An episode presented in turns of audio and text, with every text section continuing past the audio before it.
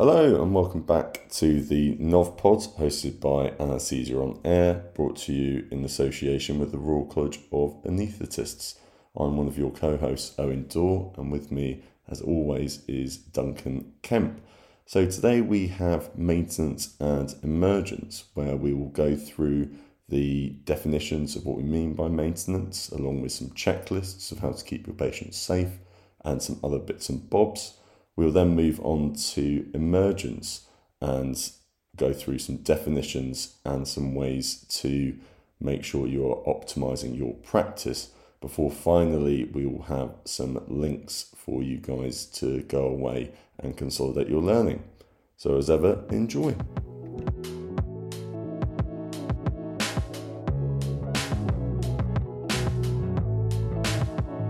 Patients asleep. Obs are all fine, airways in, time for coffee. Unfortunately not, firstly due to the guidance that we can't leave anaesthetised patients alone. Secondly, due to the fact that those drugs that you've given at induction will last minutes. You need to be able to put a maintenance agent on. Owen, when we say maintenance, what does that actually mean? I mean, it's in the title. We are looking to maintain anaesthesia. That's a terrible answer. And that, well, I know. I mean, it's not used yeah. the same way. And no, it's not time for coffee, because maintenance is about maintaining patient homeostasis and also giving good conditions for the surgeon to operate. The better the conditions, the quicker the surgeon. Usually. There's some very slow surgeons that I've met. Very true. Yeah. Anything else you'd like to add to that, Duncan? Like you said, you're keeping the patient's physiology in normal parameters and counteracting any surgical and anaesthetic insult to their physiology. Yeah. Then for the surgery, you're trying to optimise the surgeon's environment and allow them to undertake the surgery as smoothly as possible in order to minimise complication and shorten your anaesthetic time. Perfect. And part of that, keeping them safe, involves making sure you're continuing your anaesthetic agent, I V or inhaled. It includes respiratory, making sure you're doing adequate ventilation for the patient and making sure that you're keeping them cardiovascularly stable. And by ventilation, we mean oxygenation. Yeah. We've just got the tube in. We're tying it. Are we going straight in, or is there little things that you want to check before we go in? Make sure you've adequately secured your airway. I remember as a novice learning to tie a tube securely, I was really O C D about getting it nice and secure, making sure that you're ventilating adequately so you haven't got a massive leak or a tube hasn't gone down one lung, and then also making sure you haven't caused the hemodynamic crash after your induction. Double check the blood pressure and you've got your E C G monitoring on still. Extra monitoring you're going to have for the procedure is attached, or you at least have it with you so you can sort it out in theatre, and make sure that the surgeons, if they need to do anything prior to the patient coming in, are aware and they can come in and get that done in the anaesthetic room ideally. Then there's small stuff like knowing how to move the patient in, you detach the monitoring block, depending on where you are actually. Mm. Make sure that the O D P is ready to go. And last thing you'll then do is switch the ventilator off and move the patient through, where you then will line up against the operating beds. You will be in charge of organising and leading the roll and move across, and that's because you're holding the airway, and then we roll on steady and then move on slide. We can't just switch off there, can we, Duncan? This is the key part. You're in the very busy theatre environment now where everyone's doing checks. There's lots of talk going on, but you need to make sure you re-establish everything that you've disconnected to move the patient. Particularly, you re-establish your airway and breathing and ventilation. Mm-hmm. You re-establish your maintenance of anaesthesia, whether that's intravenous or gas. And then we go on to our full A to G checklist.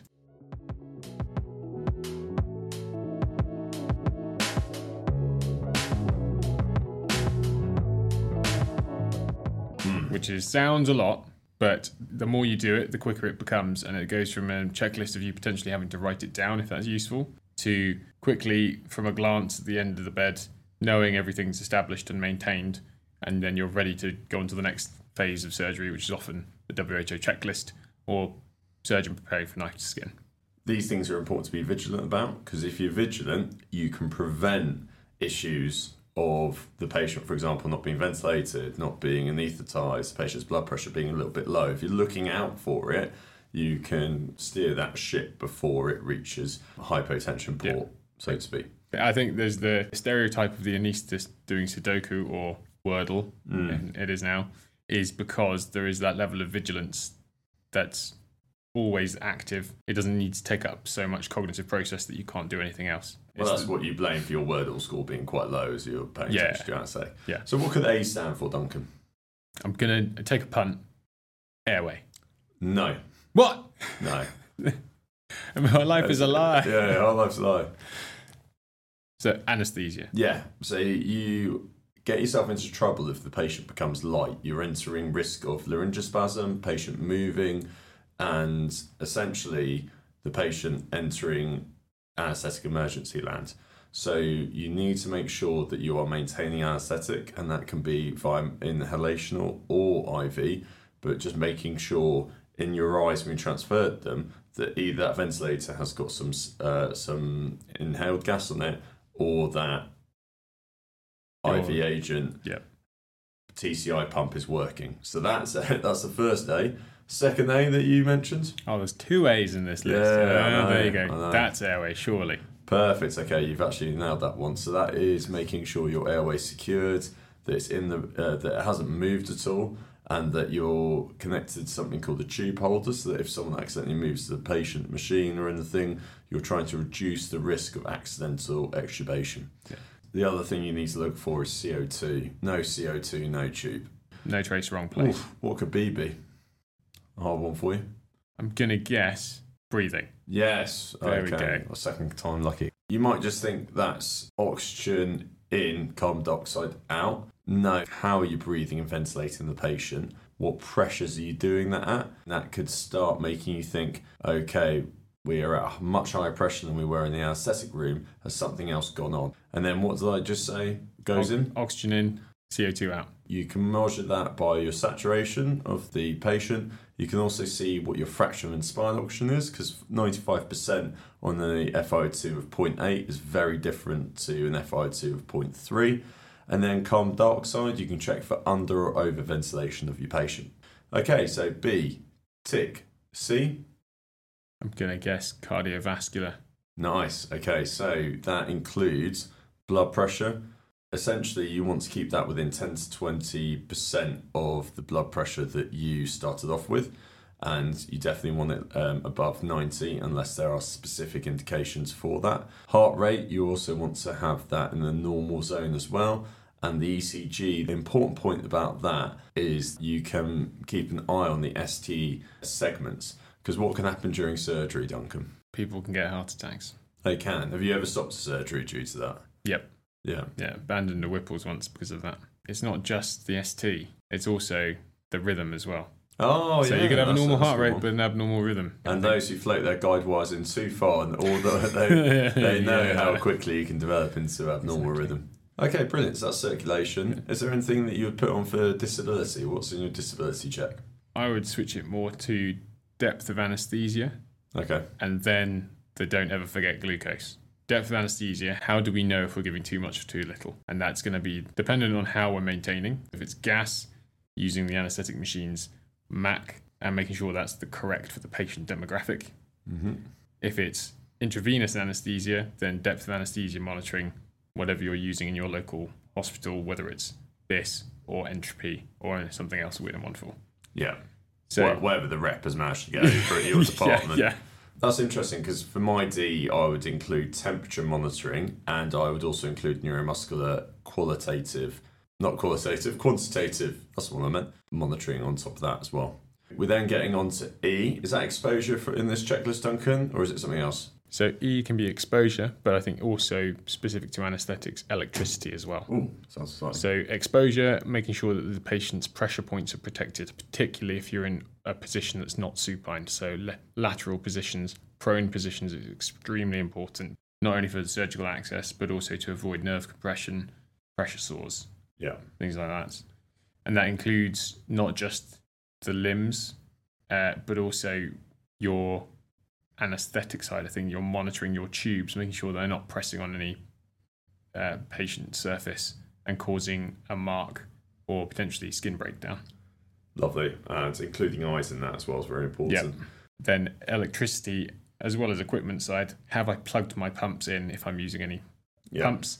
Very important, particularly if you're on a high turnover list. The last thing you want is a pump failing just at, at or after induction for the next case because you forgot to plug it in. Yeah, and luckily to save face, your anaesthetic machine is usually plugged in by your O D P, so you don't have to worry about that. Other parts are F for fluids, which is talking about your I V cannula line. Is that connected and working? Is it dripping through? Fluids in, but also fluids out. Does the patient need a catheter? Very important. And make sure that catheter is not obstructed and you can see it. That's really good. And then we've got our last one, which is G. So what's G? Go for coffee? No, it's give. Ah. Give to the patient. Yeah, so that's if you've got any antibiotics, tranexamic acid, or any antisickness you need to give.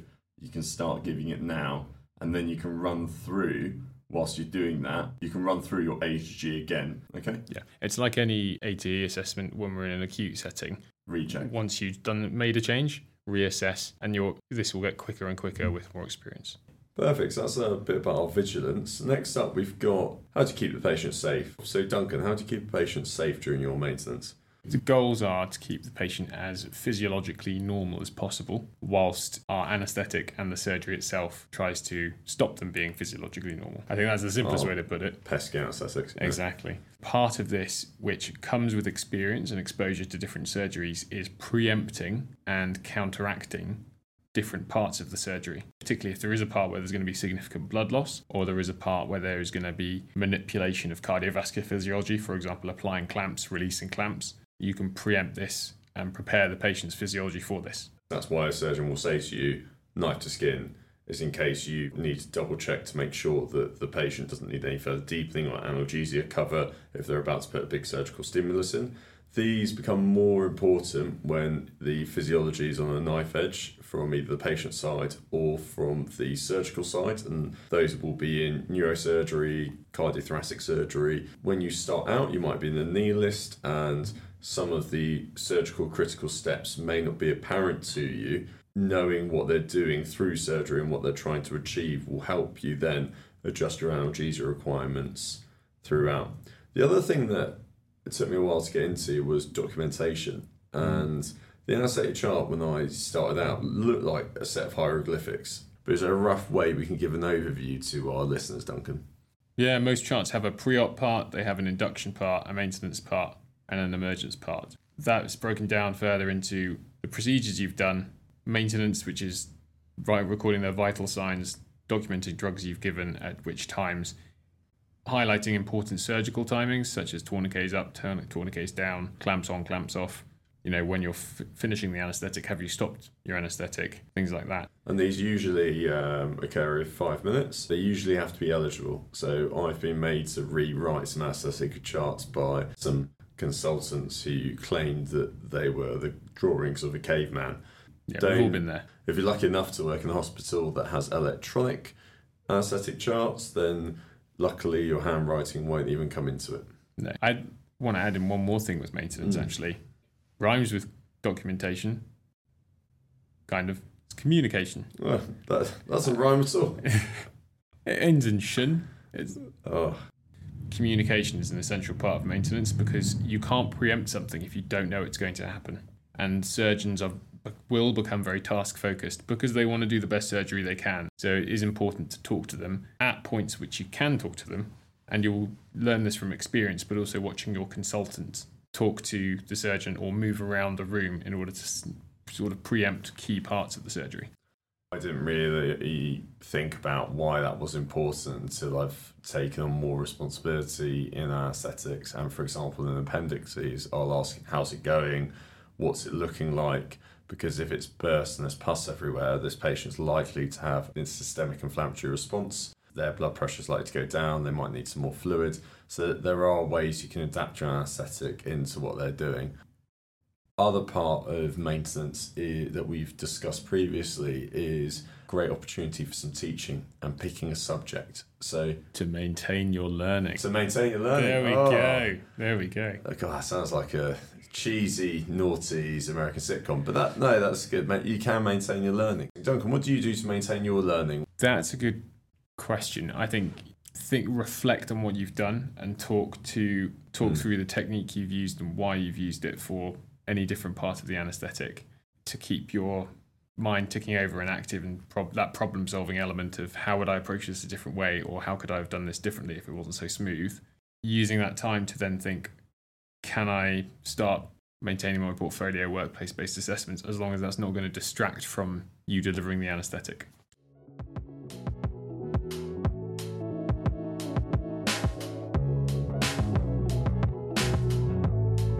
We've done our maintenance. The surgeon says they're onto skin. Does that mean we switch off the anaesthetic machine, Duncan? I mean, that is one way of doing it. It's not a very good way of doing it. This is where we get to the emergence phase. This is as important as induction and maintenance. There's a N A P four study which showed that about thirty percent of airway emergencies happen at the time of emergence. It just shows you how critical a time period this is, and it's not something to be underestimated. It can go from zero to one hundred very quickly.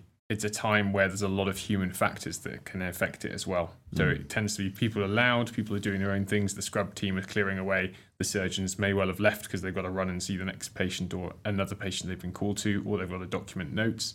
Your O D P is starting to get ready for the next case as well as helping you emerge the patient. So it's a time where you really need to switch that vigilance back on and kick it up a gear. There's a lot of key safety steps, but I don't want to just form a list. Although we don't want to form a list, that is part of what the D A S extubation guidelines are, yeah. Is that actually it's a stepwise process. You firstly will plan your extubation, and that's looking at how risky this extubation will be. Mm-hmm. Next, you prepare for the extubation, you optimise both the patient factors, and you think about optimising other factors.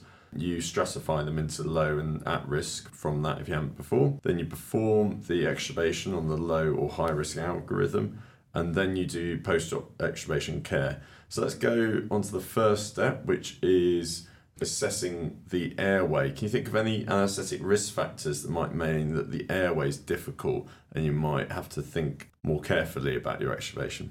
Classic example would be shared airway surgery. If there's airway bleeding or airway soiling, you need to think about whether that's it's appropriate to take the tube out. Yeah, so that could come under restricted airway access, or that the airway might deteriorate from trauma or edema. Patient factors, so they can have severe cardiovascular, respiratory disease. I've had a patient who was a normal trauma patient who must have developed a H A P, and we couldn't get their oxygen lower than fifty percent, so we decided actually this extubation was too high risk, so we're not going to do it. We're going to take them to I T U and for a period of recovery. And then they might have specific surgical requirements that might make them higher risk. Very broadly, emergence can be thought of re-establishing some key things for the patients. That's re-establishing consciousness, re-establishing their own airway, airway reflexes and breathing, and then establishing adequate analgesia for the patient. That's interesting. So how can you make sure that the patient is breathing adequately? There's a few ways you can do this. The key things are establishing that the patient is breathing spontaneously, so yep. on their own, with minimal support to estab- uh, uh, to obtain a an adequate tidal volume and minute ventilation. Maintain adequate oxygenation. You want to have again, kind of pre-oxygenated the patient for emergence in case there is an airway emergency, and you need to be aware of what their oxygen requirement was prior to this. So you're not just, they've not been on eighty percent oxygen and then suddenly you're going up to one hundred percent and their sats look good. If someone's already on eighty percent oxygen, that's probably a sign you shouldn't be extubating them. Well, that, that brings us neatly on to actually the D A S extubation algorithm, which goes through it in a stepwise process, in terms of thinking about how high risk this extubation is and whether or not we should be extubating them entirely. Then prepare, if you are going to extubate them, preparing and optimizing the patient or um, the other factors such as location, then going through with the actual extubation, and they divide that into low and high risk, and then your post-op extubation care.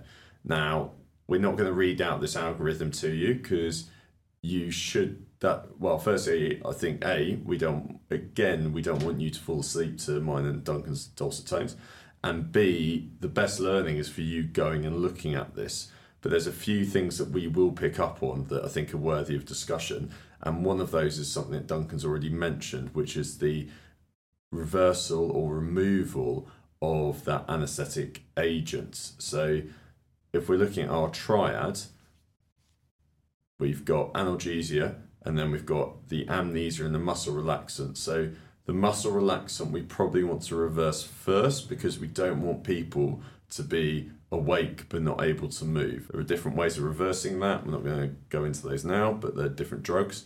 And let's say that we monitor them afterwards, make sure that they're nice and reversed. Then how can we remove this amnesic part? How does that come out of the system with the either the inhaled or the I V stuff?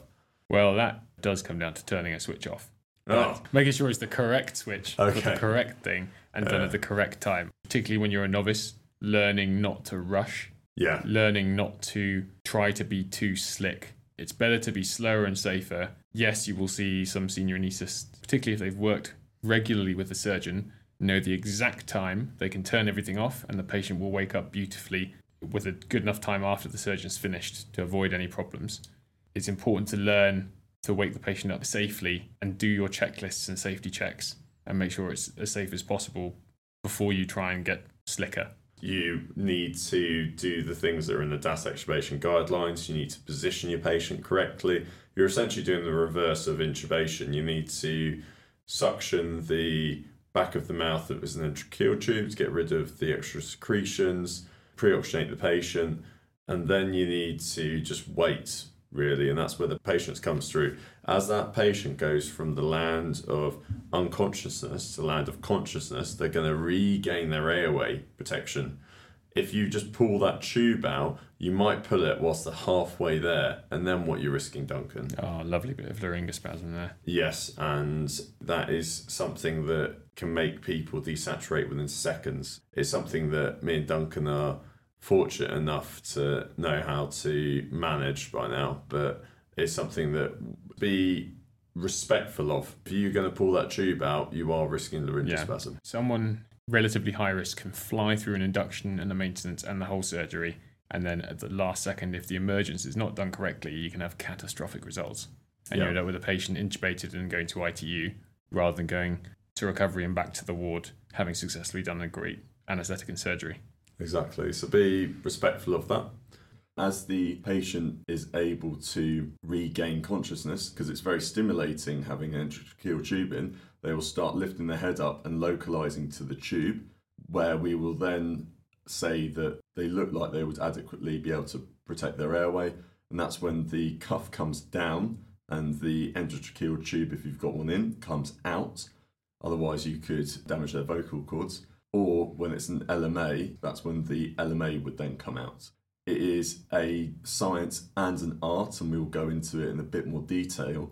However, you should know that you'll see different versions of that, but know that that's normally how we practice it, where we wait for the patient to regain their airway reflexes, then the tube comes out, and then we either place that mask back up with maybe a little draw thrust to cover them for a little bit of time whilst they are coming out of that plane of anaesthesia. Duncan, is there anything you want to add to that? It's a potentially very dangerous time, because you can have peaks of seeming emergence, but then actually the patient can decrease their conscious level again, and so they may lose their protective reflexes. So it's a very difficult time. Along with this, they may start not tolerating the tube, coughing and bucking, breath holding. There's a high risk of laryngospasm when they're going from that deep plane of anaesthesia back to consciousness. It is very much worth it as a novice seeing as many emergencies and extubations as you can in order to gauge your own guide as to what's good practice and which are the dangerous patients in particular for emergence. Yeah, your low V high risk on the D A S algorithm mm. and the factors that go in, the factors go in optimising people for this. Yeah. And Duncan's right, that plane between deep and awake, that light plane of anaesthesia is a bit of a danger time where you do risk laryngospasm, which we will go on to in our emergency episode, but that's why you need to have the ergonomics set up. Everyone relaxes in the theatre about extubation. You shouldn't be relaxing. You should be transferring the patient onto the bed, getting them towards the anaesthetic machine, so you're within arm reach of that A P L valve, and whilst being able to maintain a jaw thrust, you essentially should be getting them into the same position that you had them for induction, sat up ideally, with on oxygen, with the patient up and well positioned in the bed, with your O D P ready, with a syringe and a mask, for you, a face mask for you to be able to hold on to. If you pre-oxygenate your patient for induction, you should be pre-oxygenating your patient for extubation in case there are any difficulties afterwards and they have to be re-intubated. You can break down the steps of a, a nice, smooth, safe extubation to have the patient positioned before they are regaining consciousness, mm. on the trolley, sat up. You want to have suctioned the airway before they're waking up, because else that's going to stimulate them. You want to then have this suction readily available to hand. You want your post-extubation method of oxygenation ready and plugged in nearby and on. And you want to have your monitoring attached and still running whilst you're in the emergence and extubation process.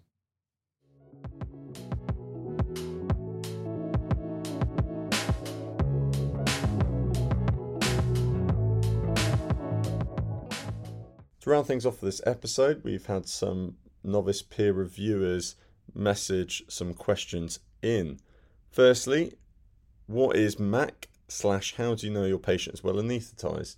So M A C is minimum alveolar concentration. The way we use it comes from some experiments that were done in nineteen sixties by Doctor Edgar, where he took some volunteers, placed them asleep, and then looked at the concentration of volatile gas that they were on, and then provided them with a nauseous stimulus, which I believe was a incision in their leg, and then saw whether or not they had head or limb movement. The way we use it today when we describe a M A C of one is that we would expect fifty percent of patients to have no response to a surgical incision. You'll notice that more of your patients will not have a response to a surgical incision, and that is because we give other agents that weren't used in the experiment, such as fentanyl. Next question was, how do you know your patient is anaesthetised? Well, not just one thing you use. You can use physiological parameters such as heart rate, blood pressure, whether or not the patient is moving. That obviously depends on whether or not you're using neuromuscular blockade. For gas, we also use expired percentage of that volatile agent that we're using coming from their lung. And then we also, for T I V A, commonly use processed E E G, where they some monitors on the head and using a computer algorithm will estimate between usually zero and one hundred how deep the patient is. It's not foolproof, and we need to use a overall patient picture to decide our depth of anaesthesia. Next up, we have how do you choose your maintenance agent? And I guess this is a question of T I V A versus gas. For in the T I V A corner, there will be some patient and surgical indications of why you might want to use T I V A. Patient, for example, will be a history of severe post-op nausea and vomiting, or more rare, a risk of malignant hypothermia. For surgical, this may be something such as tubeless surgery. Ask your consultant why you're doing a specific technique. Sometimes it may be due to a real indication, and sometimes it may be due to the fact they just feel like doing it. Lastly, in a patient who has received neuromuscular blockade, how do I know that it has reversed and the patient is fit to be extubated?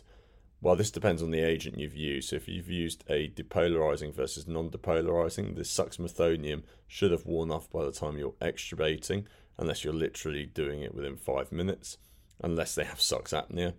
For non-depolarizing, this depends on the dose and the time. However, you can use a nerve stimulator, which is an impulse generator, placing electrodes over a nerve, either the facial or the ulnar. The ulnar corresponds with the diaphragm. You should be able to see if you press train the four, that's four electrical impulses. You're looking at the ratio between the first and the fourth impulse. You're looking for a solid train of four to say that the patient's neuromuscularly reversed. If not, and you think about a reversal agent, be it neostigmine with glyco or sugammadex, it should be noted that that seeing it is known as qualitative, and that can pick up small differences between the first and the fourth impulse, and that's why we tend to use quantitative, which is where we attach some further monitoring onto the thumb to see what the ratio exactly is. Finally, we have some resources for you to look at. We have the D A S extubation guidelines listed along with the Association of anaesthetist A A monitoring standards. We then have the e-learning for healthcare modules. We then have the e-learning for healthcare modules about induction and intraoperative management, basic techniques. We then have the e-learning for healthcare modules, including maintenance of anaesthesia and emergence from anaesthesia. Next up on our journey is the recovery room, so we will look forward to seeing you there. Bye for now.